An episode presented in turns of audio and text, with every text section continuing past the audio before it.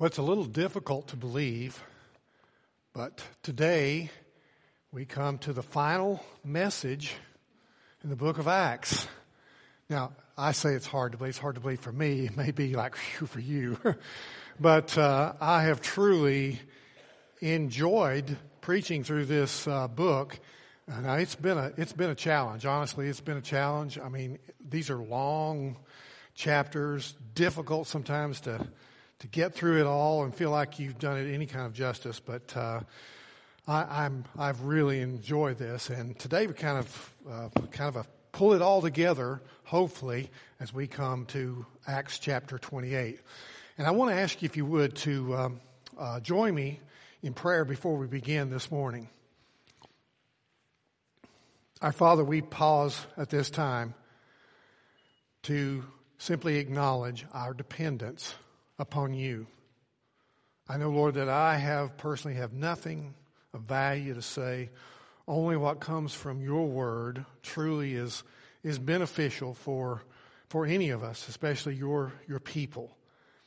And Lord, I, I acknowledge that uh, it is your Holy Spirit that gives us understanding, that uh, works in the hearts and minds of even those who hear. And so we are truly completely dependent upon you. And I ask that uh, you would enable me this morning to be able to present this truth in a way that would truly exalt you so that your people could, could see your greatness and, and glorify you and, and just you would be exalted in this time.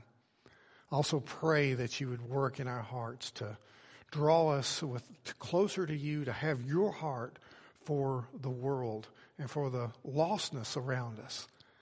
And so we ask this, your blessing upon this, this time now in Jesus' name. Amen. Giacomo Puccini was a great composer. And he was uh, one of those men that uh, has written incredible number of operas. His operas number among the world's most beloved. In um, 1922, uh, he contracted cancer. And he realized that he probably wasn't going to be around very long. And so he purposed, he determined that he was going to write one more opera before he, before he passed. And so he began to, to work on it. He, wor- he began to work on a, a, an opera called Turandot. But his illness grew worse. And his students began to urge him to rest, you know, to save his energy and, and, his, and his strength. But, but Puccini, he persisted. He kept working. And at one point he says, if I do not finish my music, my students will finish it. In 1924, Puccini was, went to Brussels to be operated on. But two days after the surgery, he died. And uh, in, uh, in uh, the, the course of things, his students indeed did uh, finish Turandot. And in 1926, the premiere was held in Milan under the baton of Puccini's favorite student, Arturo Toscanini. And all went brilliantly well until they came to the point in the opera where the master had been forced to lay down his pen and the students had been forced to take up writing the rest of this great work. And with tears, uh, his face wet with tears, Toscanini turns to the audience and he says, Thus far the master wrote, but he died. He turns back away from the audience. He wipes his face and he turns back to the audience with a smile on his face. And he said, But his disciples finished his work. And so he picked up the baton and the, they finished that great work. It went on to its uh, climax, its dramatic climax. Now, in many ways, that is a fitting story for the book of Acts. Because, you see, according to Luke, in chapter 1 and verses 1 and 2, the, the, the, the, the book of Acts is a story of all that Jesus began to do and to teach until the day that he was taken up to heaven. And verse 8 tells us that the work that he began was completed then by his disciples, who were, he says, to be witnesses both in Jerusalem and in all Judea and Samaria and even to the remotest parts of the earth. And so when we come to the end of Acts, Luke leaves us with the apostle Paul proclaiming the gospel in the capital city of Rome. And it says, with all openness and unhindered. So in one sense, the mission was completed.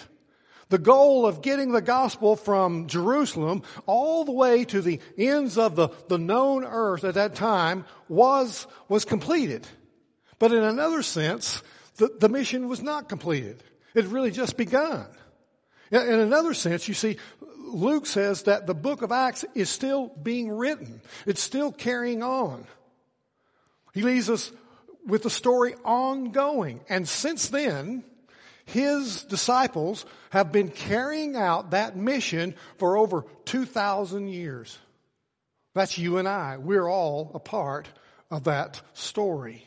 So the book of Acts is still being written. Jesus is still building his church and, and the gates of hell will not prevail against it.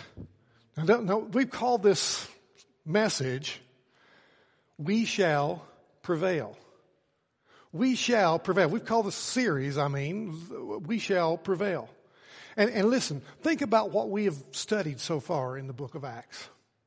We've learned that we shall prevail in spite of human limitations.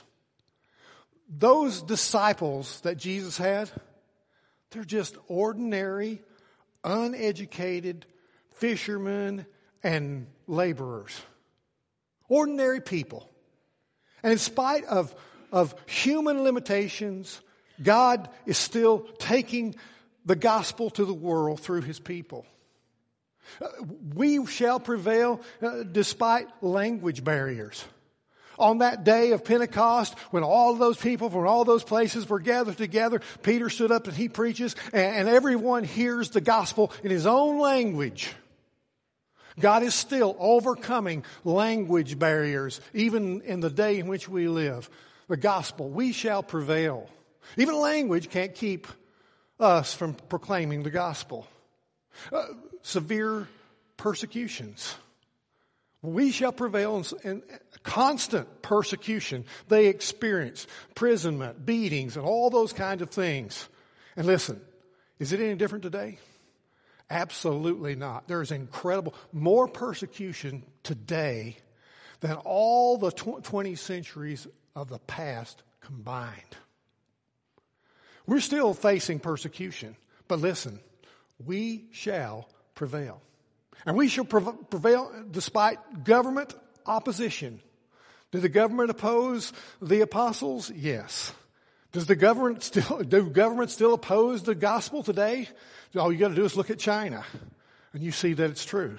But listen, even though they're raising churches, even though they are uh, imprisoning pastors and, and literally killing many believers, we shall prevail.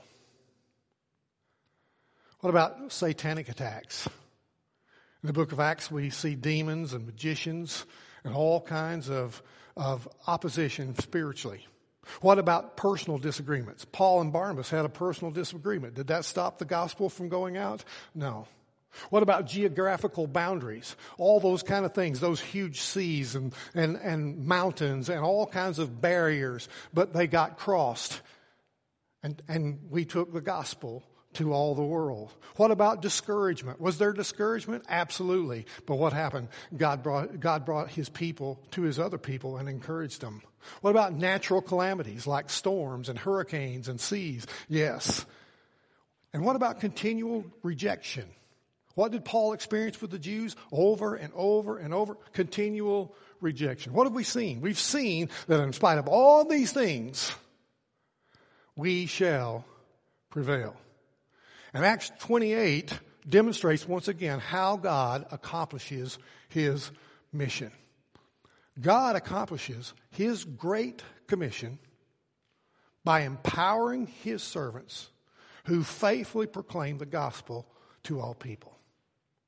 That is the theme of the book of Acts. That is the theme of our chapter today. And you see, in this chapter, we see three primary ways that God accomplishes his mission.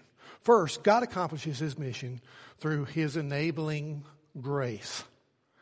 I love that word or that phrase, enabling grace. If you ask people what does grace mean, they say, well, it means the unmerited favor of God, the unmerited goodness of God. Well, it is indeed that. But grace is also the desire and the ability to do what God wants us to do. That's what, that's how Paul defines it in Philippians chapter 2. It's the desire and it's the ability to do what God asks us to do. Grace is by its very nature, it's not just unmerited, undeserved, but it is enabling. God is the one who gives us the ability to do what we're supposed to do. He's the one who puts the, even puts the desire in our hearts to do it. And God's enabling grace is expressed in three primary ways here in Acts chapter 28. First, it's expressed in His protection. It's expressed in His protection from calamity. just mark out the little V on your outline there and put calamity in there. You may remember that in Acts chapter 27, while Paul was sailing across the Mediterranean Sea, that on his way to Rome, along with 275 other men, that they encountered an enormous storm, a hurricane, as it were. And this storm lasted for two weeks. An incredible storm. And when, just when everything's, all hope seemed lost, an angel of the Lord appeared to him and said in verse 24, he says, Do not be afraid, Paul. You must stand before Caesar. And behold, God has granted you all those who are sailing with you. And he says in verse 22, there will be no loss of life among you, but only the ship. And he says in verse 26, but we must run aground on a certain island. Listen, that is exactly what happened. And God enabled these men to escape the calamity of a shipwreck. Paul was also protected by the centurion named Julius because you see, all the other soldiers wanted to kill the, the prisoners to keep them from escaping and protect them. But Julius protected them. God used Julius to protect Paul even in the midst of, of that possible calamity. And so when you, we come to Acts chapter 28 and verse 1, we read this. When they had been brought safely through. Now, friends, who did that? Who brought them safely through? God brought them safely through. And they said, We found that we were on the island of Malta. God brought them safely through because God had a, a purpose, a mission for Paul to accomplish. And Paul and his fellow shipmates discovered that they were on this little island of Malta. It's about 18 miles long. It's about 8 miles wide. It's located about 60 miles south of Sicily. And if you look on the map there, you see that in spite of that, this, this hurricane they were in for two weeks, Paul is still right on target, right on course where God wants him to be. God sovereignly oversees all of this. But he not only protects them from, from calamity, he protects them from cruelty. Look at verse 2. The natives showed us extraordinary kindness. For because of the rain that had set in and because of the cold, they kindled a fire and received us all. So notice, they showed us extraordinary kindness and they received us all.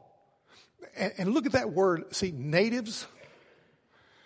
What comes to your mind when you think about natives?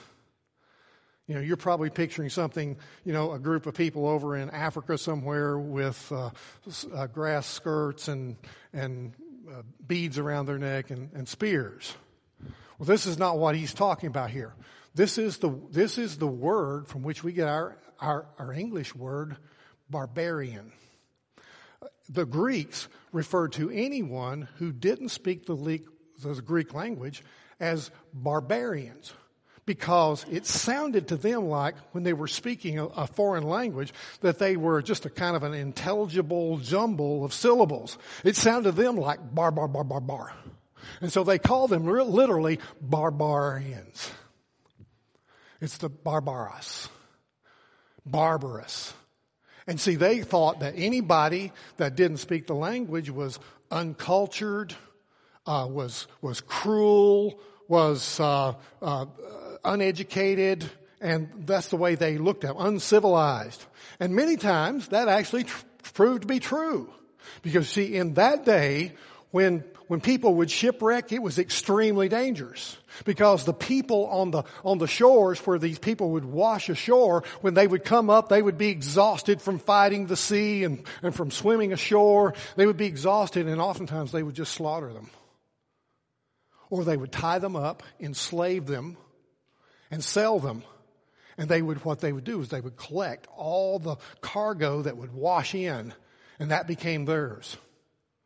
So slavery and taking of cargo was a common occurrence. It was almost expected.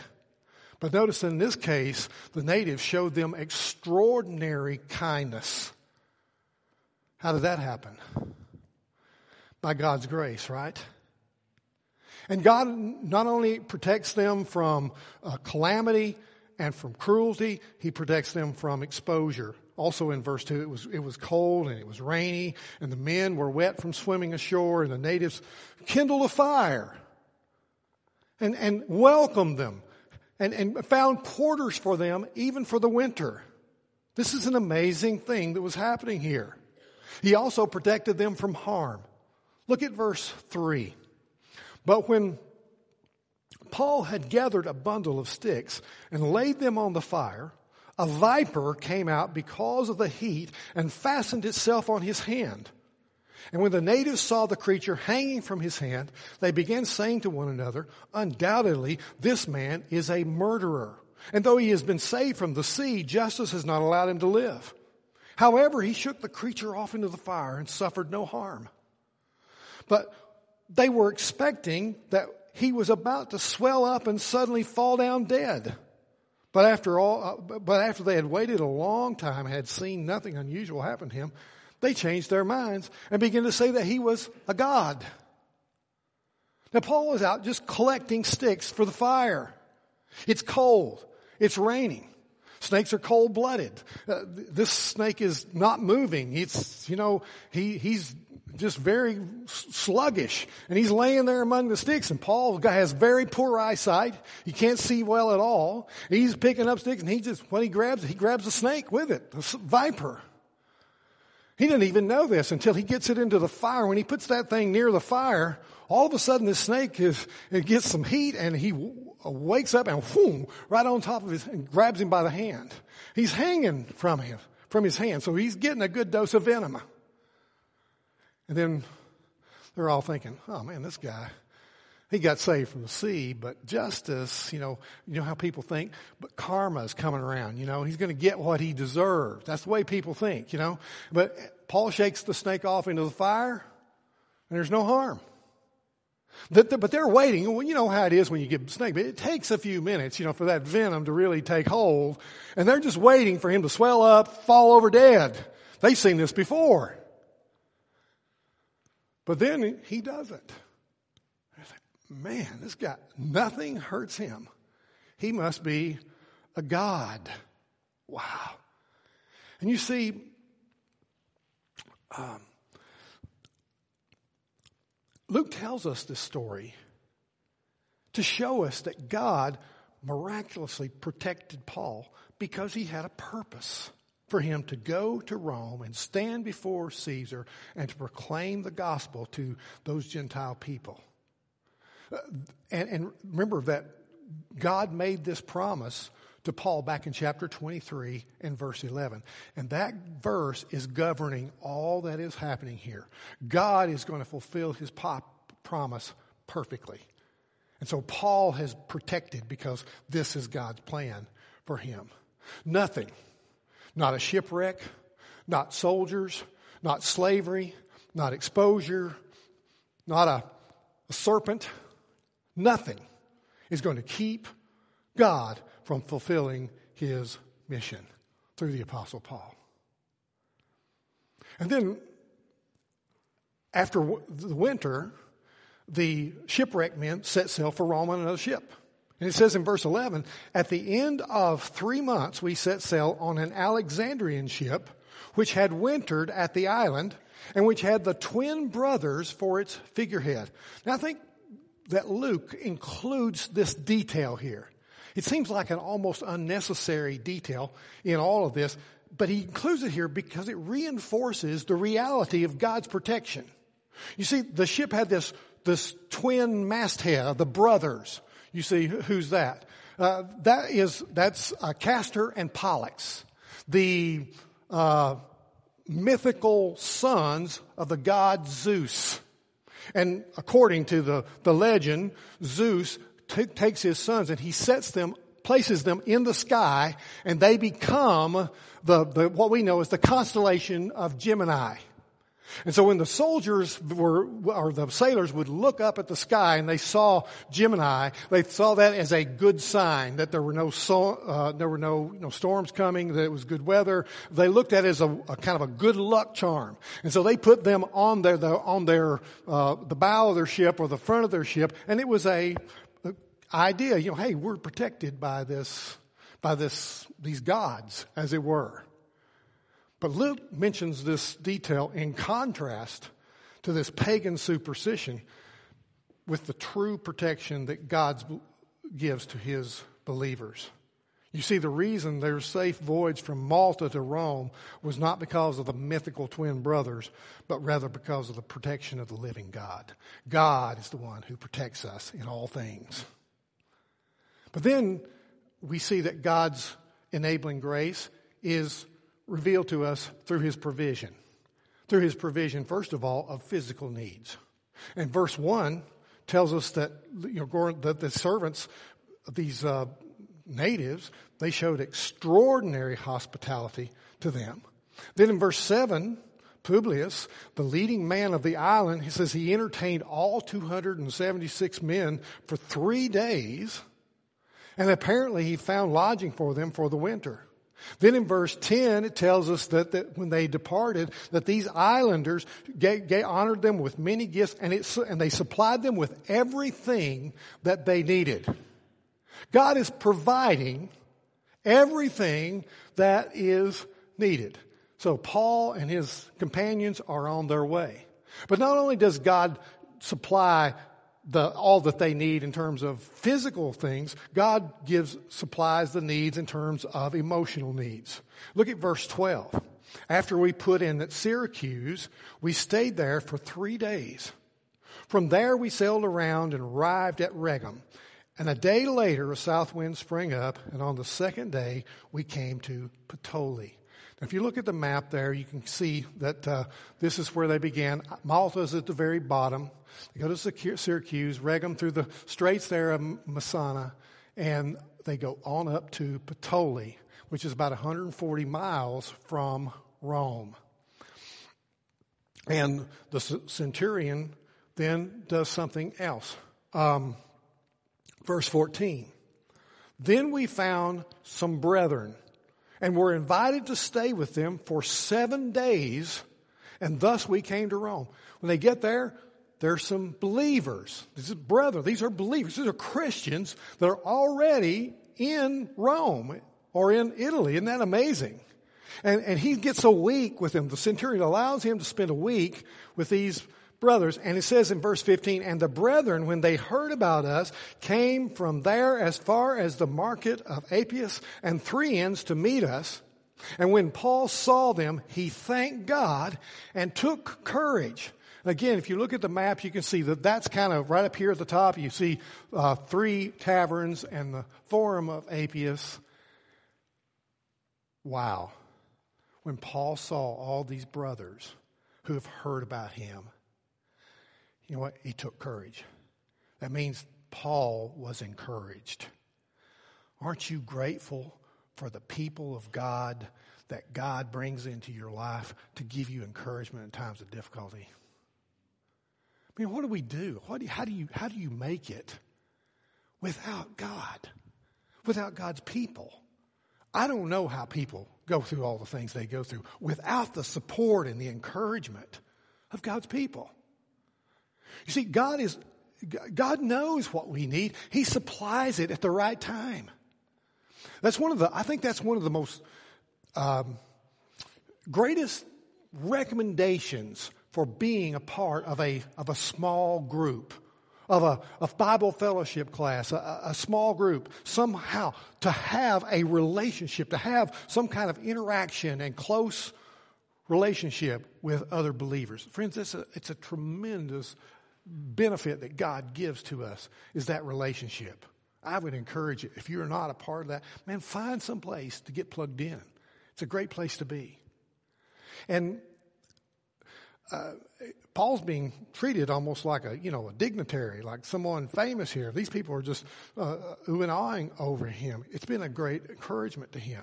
But God not only provides that, He, he provides for our financial need. In verse 16 and verse 30, it tells us that Paul was allowed to stay by himself and he was allowed to stay in his own rented quarters. Now think about this. Paul has been traveling, he's been in prison in Jerusalem. He's been traveling across the sea. He's here now almost to Rome. He comes to Rome. Where in the world does Paul get resources to be able to stay, to have pay rent? Well, probably from all these brothers that have come to encourage him.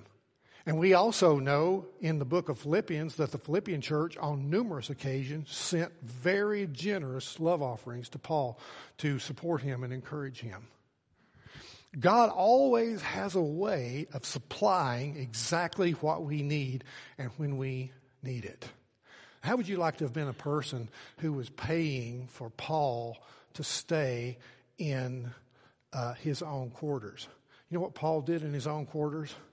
He wrote a huge portion of, the, of, the, of what we know as the New Testament. How'd you like to have been a sponsor of the New Testament? Pretty cool, huh? Yeah. So, and you know, Paul's case is not unique. If you read about uh, missioners, you read their biographies, you will find in story after story after story that God meets the needs of His people. He meets their financial needs. He meets their physical needs. He meets their emotional needs. God has ways of doing it. It's incredible. And, and then God reveals His power. His grace reveals His power. Verse 8. And it happened that the father of Publius was lying in bed, afflicted with recurrent fever and dysentery, and Paul went in to see him, and after he had prayed, he laid his hands on him and healed him.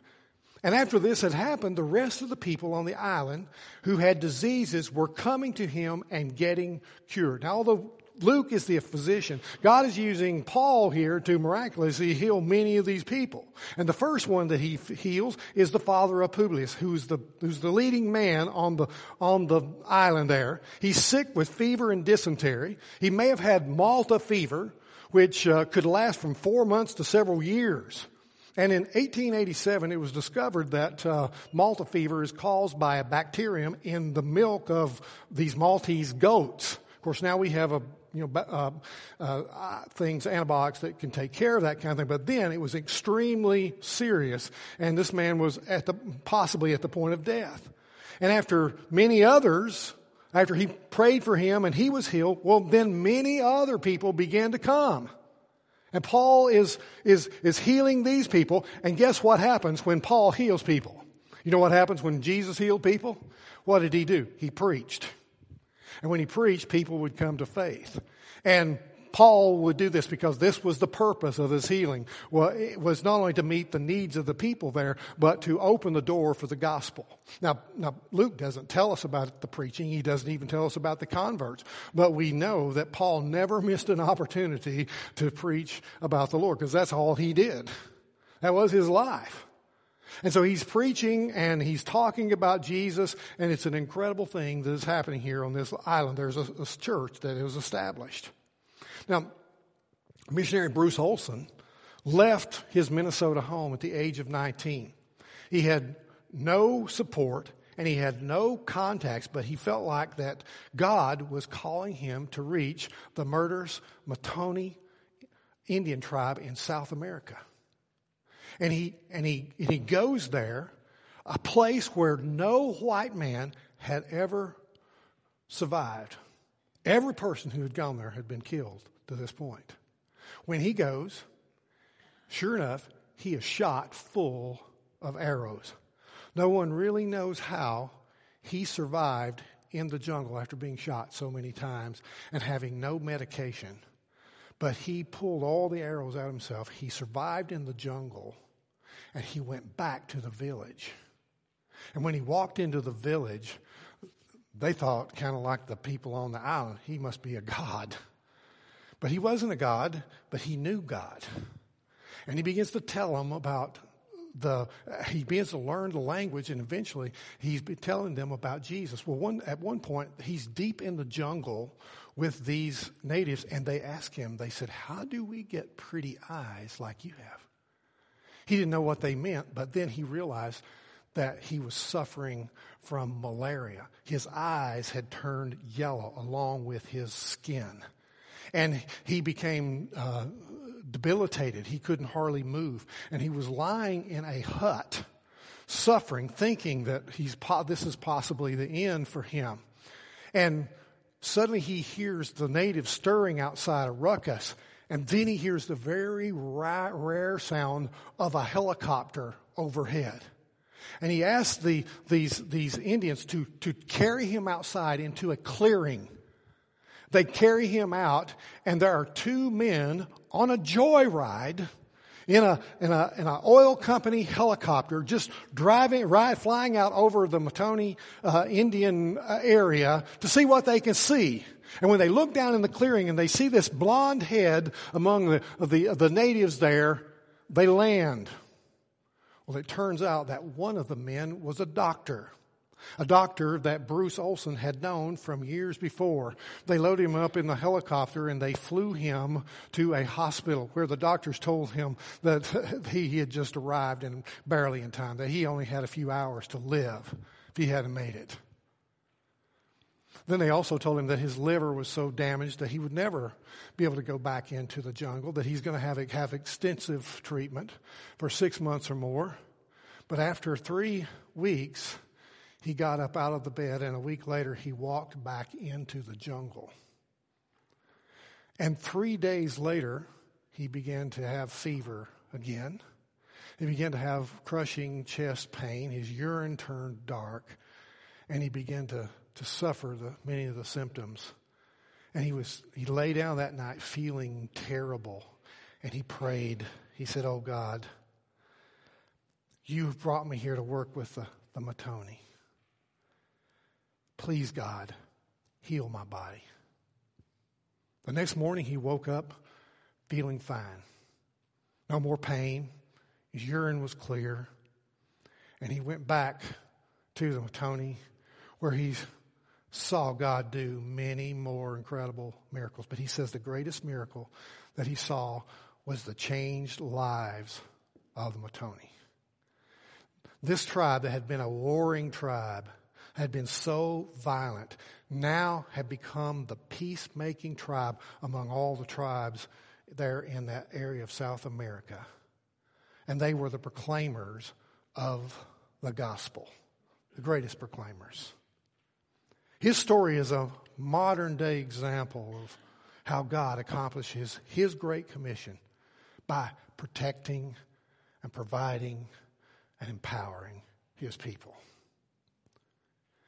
Secondly, God accomplishes his purpose, his mission, through his expounded gospel.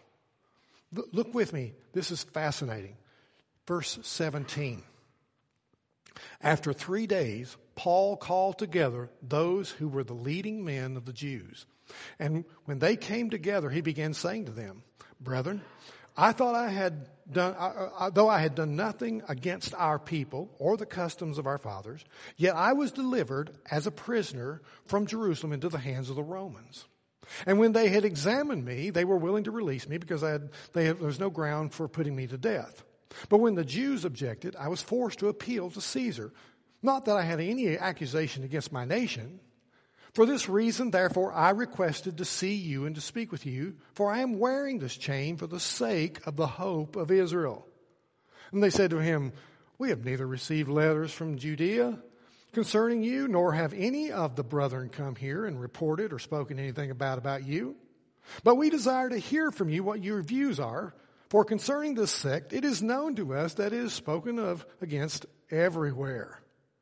So when Paul gets to Rome, first thing he does, he summons all the, the Jewish leaders and he explains to them why he's there as a prisoner. He's telling them, I don't have a problem with my nation, but I've been, you know, pursued and attacked by the Jewish people. Now it's a little strange that they didn't know anything about Paul.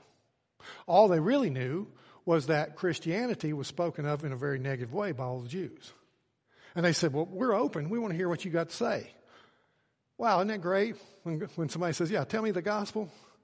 Yeah, so here Paul has this opportunity. Verse 23.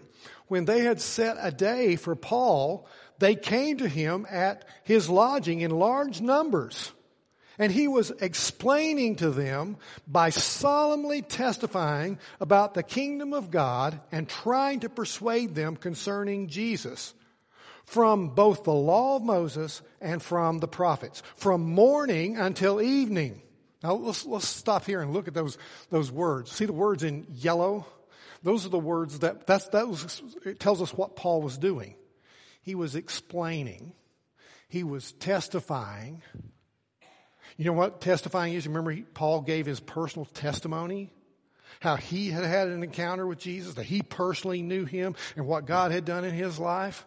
He's explaining to them, he's testifying about the kingdom of God, and he's trying to persuade them. In other words, he's not just telling them, he's saying, listen, we want some action from you. We want a response from you. This is an invitation.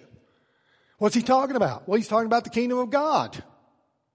He's talking about God's big plan, seeing, seeing this from God's big perspective, the world. And what else is he talking about? He's talking about Jesus, who's the answer, who is the fulfillment of all that God has planned for the kingdom of God. What's his text? What's his authority? Well, the authority is the law of Moses and the prophets. In other words, it's the Old Testament. It's the scriptures. What's Paul doing? He's expounding the Word of God. Now, if you look up the word expound in the dictionary, it means, it means that you do, that you do it systematically. Let's see if I've got this.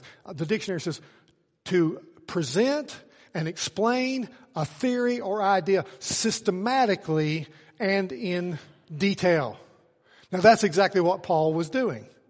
He probably took them to the text of Moses. You remember back there in in the, in the, in the law of Moses? And he took them back to all of those sacrifices and he explained to them how Jesus was the fulfillment of all those sacrifices the once for all sacrifice of Jesus Christ. He took them and shows them how all Jesus was the fulfillment of all the festivals and all the feasts and all the symbolism of the law of Moses. He probably took them to Psalm 16, which Paul and Peter both used as proof of the resurrection, the truth of the resurrection. And no doubt he took them to Psalm 22 and showed them the, a picture of the crucifixion that was presented to them, to the Jewish people, many years, hundreds of years before crucifixion was ever invented. And he probably took them to Isaiah 53, which describes the death of Jesus in detail. He did this from morning until evening. He's got a whole day to expound, to systematically put together how the Old Testament is a fulfillment of Jesus is the fulfillment of all the Old Testament, of the law. Now what's the outcome? Well, look at the next verse. Some were being persuaded by the things spoken, but others would not believe. And you know what? That's the way it always is. Every single time the Bible is preached, there are people who believe and receive, and there are people who do not believe and reject. That's happening right here this very moment, in this morning. There are people who receive it and believe. There are people who are rejecting it. They're hearing it, but rejecting it. And you see, verse 25 tells us this that or I'll go ahead and, and when they had when they did not agree with one another, they began leaving after Paul had spoken one parting word.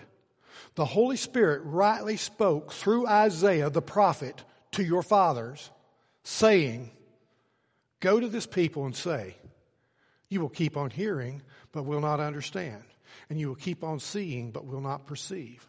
For the heart of this people has become dull and with their ears they scarcely hear, and they have closed their eyes. Otherwise, they might see with their eyes and hear with their ears, and understand with their heart and return, and I would heal them. Verse 28 Therefore, let it be known to you that this salvation of God has been sent to the Gentiles. They will also listen. So, get the picture here. Before they leave, Paul has one parting word for these Jewish people. And he quotes Isaiah chapter 6. You remember Isaiah chapter 6? That's where Isaiah, Isaiah goes into the temple and he sees the Lord sitting on his throne, high and exalted and in his glory. And in that, God calls Isaiah to preach to the Jewish people. But then he tells him, listen, you're going to go to them and they're going to hear, but they're not going to hear. They're going to see what you're saying, but they're not going to see. Uh, they're not going to believe. They're going to resist. He's telling them up front what's going to happen.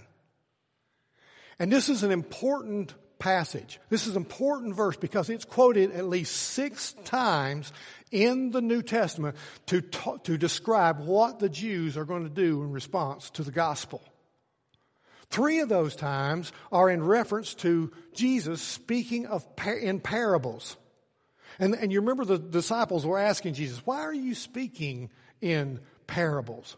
And he says, I'm speaking in parables to conceal the truth from scoffers, from people who've hardened their hearts.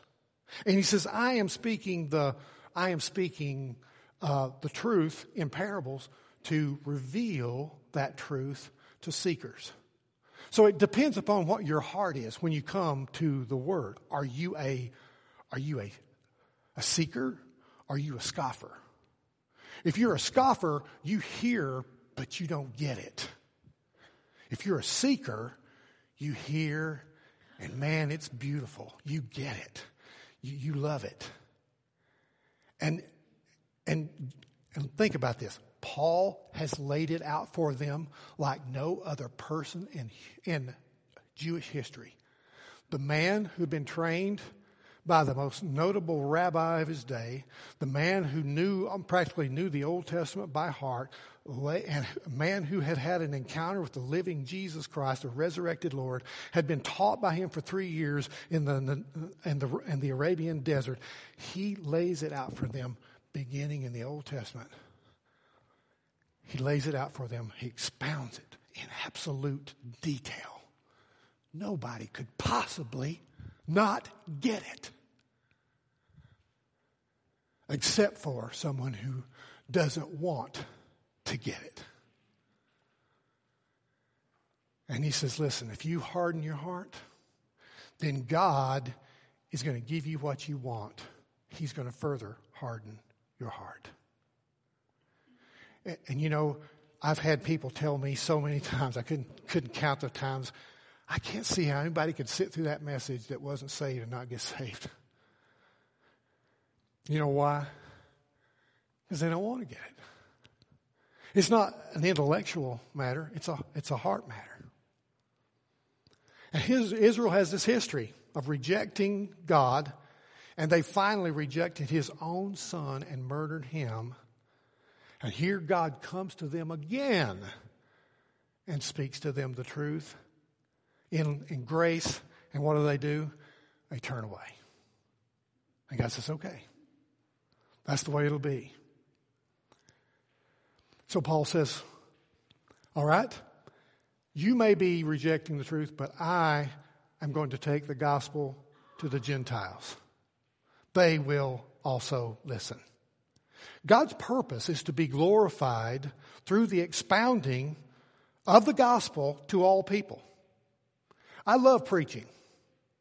I love preaching because it is the way, because what I'm doing is standing up here, I'm simply telling you who God is and what He's done. That's the greatest way to glorify God. All you gotta do is tell people who God is and what He's done, and you're glorifying God. And He accomplishes His purpose through servants who are willing to glorify Him. Do you get that? Anybody that's willing to glorify Him, God will accomplish His purpose through you. Hardness of heart prevents us from responding in faith to the gospel, but it never thwarts God's ultimate purpose. I could tell you this there's coming a time when Israel is going to respond, when they are going to hear the gospel and they are going to turn to God in faith. That's, that time is coming. But right now, we're in the time, we're in the time until the Gentiles, the time of the Gentiles is fulfilled. Right now, we, you and I, we are, our job is to proclaim the gospel, to expound the gospel to the world, and let God bring in all that He would. And third, finally, God accomplishes His mission through His evangelistic generations. If you look at verse 30, it says, And he stayed two full years in his own rented quarters and was welcoming all who came to him, preaching the kingdom of God and teaching concerning the Lord Jesus Christ with all openness unhindered. Now, what do you call preaching the kingdom of God and teaching concerning the Lord Jesus? What would you call that? That's evangelism. When you talk about God and Jesus, that's, that's evangelism. And even though Paul is a prisoner, notice, he's still an evangelist. He, he's in prison, but he, he's still telling everybody about Jesus. And he does this, it says, with all openness. Openness means he's doing it boldly. He's doing it straightforward. He's doing it bluntly. He's not tickling any ears. He's not telling any mushy stories. He's simply telling them who God is and what he's done. I think we ought to learn a lesson from that. If you want to know, for people to know the gospel, you know the best thing to do? Tell it to them. Tell it to them. Friend, it's not your responsibility what, to how they respond. Your responsibility is make sure you get the real gospel out. God's Holy Spirit is the one who takes care of the rest. Our job is simply to tell them. And, and Luke's final word in the Greek text is the word unhindered. It's also the last word in the New American Standard. Unhindered.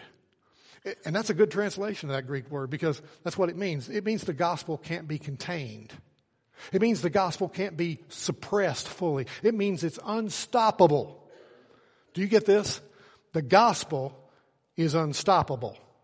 And it means that as we practice evangelism, we shall prevail. Now, listen, there are always going to be groups of people among whom the gospel is not received. Case in point, most of the Jews in Rome. But there are also groups of people that will receive the gospel. Case in point, the Gentiles in Rome. And, and, and though Paul is in chains, the gospel is not in chains. Though Paul's in prison, the gospel is not in, in prison. And for that reason, Paul says in 2 Timothy 2.10 that he endured all things for the sake of those who are chosen, so that they also may obtain the salvation which is in Christ Jesus, and with it, eternal glory. Paul says, listen, I've gone through all these things. All the things that we've read about and studied about in the book of Acts, I've gone through all of those for one purpose. So that people can hear the gospel and can be saved. I've endured all that. Has it been easy? No. Is taking the gospel to the world an easy task? No, it is not. But is it a necessary task? Absolutely, it is. You know, Luke never tells us the outcome of Paul's trial. He never tells us anything about this, his subsequent life. So you said, what happened after the book of Acts? Well, let me tell you. Probably Paul stayed for two years in Rome as a prisoner. He's waiting on the Jews to come from Judea and accuse him to stand trial. He's there for two years. What does he do while he's there? He writes Ephesians, Philippians, Colossians, and Philemon. He writes all these great books of the New Testament while he's there in prison. These are called prison epistles. And when his accusers don't show, after two years, finally he's released. Paul gets out of prison. And some think that he eventually made his way to Spain, as he talked about at the end of the book of Romans. Now, we don't know if that's true or not, but some think he did. He probably visited many of the churches that he had planted. He goes back to these churches. We know for sure that he goes back to Ephesus. And when he's there, he sees there's some issues and he sends Timothy there to deal with some of the issues that are, are there. And, and then he, he goes to Crete and he leaves, and he left Titus there to minister with those people and to deal with some issues that they had. And you now think very carefully here. Here's Timothy. Here's Titus. This is the next generation of evangelists. These are the men that he tells, what are you supposed to do? Well, you're supposed to invest your life in people who will understand the truth and that they will share it with other people and they will invest in other people. That's called discipleship. And so that's what he tells them to do. And so what's, what's he doing? He's setting up generation after generation after generation of evangelists with the gospel. In other words, he's going right back to the very first of the book where he says, You shall be my witnesses in all the world. He's doing exactly what the whole book was set up to, to show us with them, even now at the end.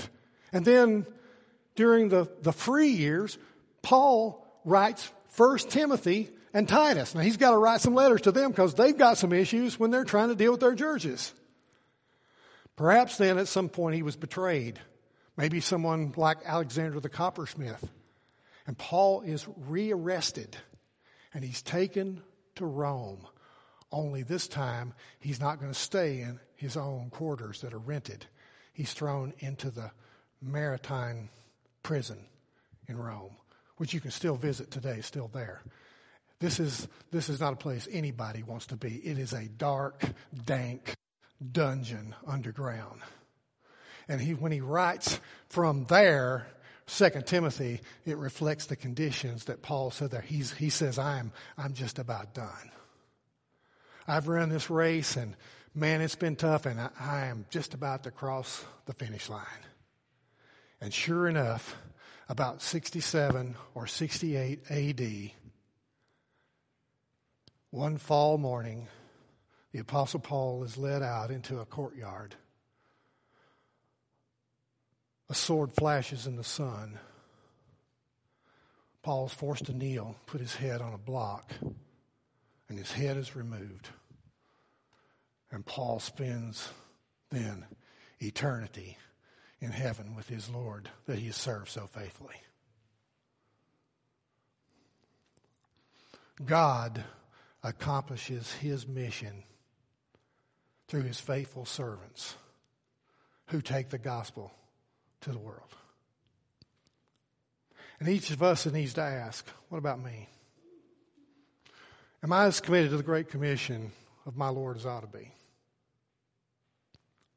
Since God has protected and provided me, and I'm relying on His power to do what He asked me to do, Am I willing to really make the sacrifice like Paul was to, to make the gospel known in the world? You say, Pastor, what, what, what can I do? What, what can I do? I, I don't know what to do. Let me just, I'm not going to comment on these. I just want to put these up here and let you think about these for a few minutes. First of all, ask God to burden your heart for the lost. Isn't it so easy to look at our world in a, in a negative and condemning way? I mean, when you, when you see the guy, the way the people drive on the freeway, when you come to the stop sign and people are running stop, stop lights and stop signs, when you go to work and people are, are just being nasty and mean and selfish, in your neighborhood and everywhere you turn, just we just see all these ugly things going on. Isn't it just want us to, to look and we listen to the politics and we listen to all that? Isn't it just so easy just want to look, condemn it all?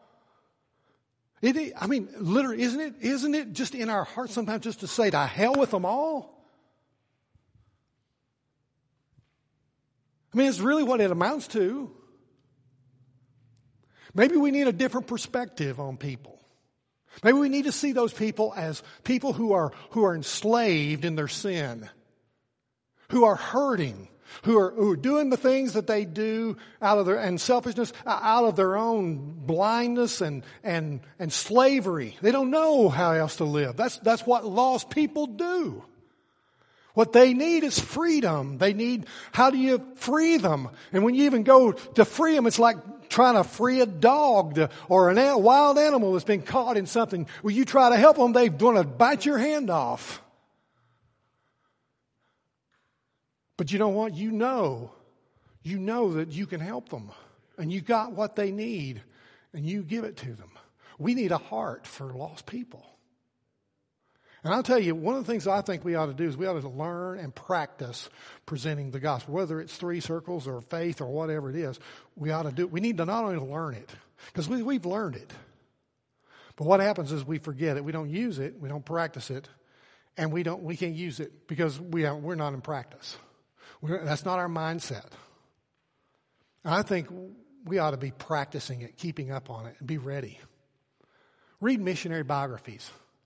You know, when we do Good News Club, almost every time, the kids' favorite part of Good News Club is at the end when we do the mission story. They love to hear stories about Bruce Olson and, and many other people about Hudson Taylor and uh, all the great missionaries, uh, John Paton, uh, Judson, uh, Jim Elliot, William Carey, all these great missionaries, man. They're incredible stories. Pray for world missions and pray for persecuted Christians. Man, persecuted Christians have some of the greatest opportunities for the gospel of anybody in the world. We may think it's the most horrible thing that's ever happened, and I would hate to be there myself. I admit it. But I'll tell you, I believe that God is using the persecution of, of, believers in a way that we cannot even comprehend. I believe that people are getting saved in a greater way through the persecution of believers that we, we just don't get it. Pray for them. Give sacrificially to world missions. We're coming up on Christmas. We'll be taking a, uh, an Annie, uh, uh, Lottie Moon Christmas offering, man. 100% of that goes to, we put missionaries on the field. We're, we're, the, we're the Philippian church that's providing for those missionaries on the field. We want to do that. And listen, as God directs, go on a mission trip. Lord willing, we're going to have some coming up next year, and I hope you'll consider doing that. A familiar legend tells of a conversation between Jesus and the archangel Gabriel after Jesus has ascended back into heaven. He's gone to the cross, he's, he's risen, and he's gone back into heaven. And the angel Gabriel is saying, Wow, tell me about all the things that happened. And Jesus is telling him. And then he says, Well, uh, what is your plan for, for, for people to learn about what you've done for them? And he said, Well, I've got these disciples, and I have given them a commission, a great commission, to go into all the world and tell everybody about what I've done. And Gabriel says, But what if they don't do that? And Jesus says, I don't have any other plan.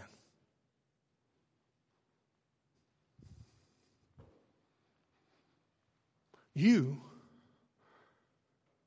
are God's plan for the world to hear the gospel. You, every believer, you are God's plan to accomplish his mission. And if you're willing, you know what? You will experience his enabling grace. He'll protect you. He'll provide for you. Uh, he, he, will, he will give you the power that you need. He will give you the ability to expound the gospel. And He will make you an evangelistic generation. You're His plan. Father,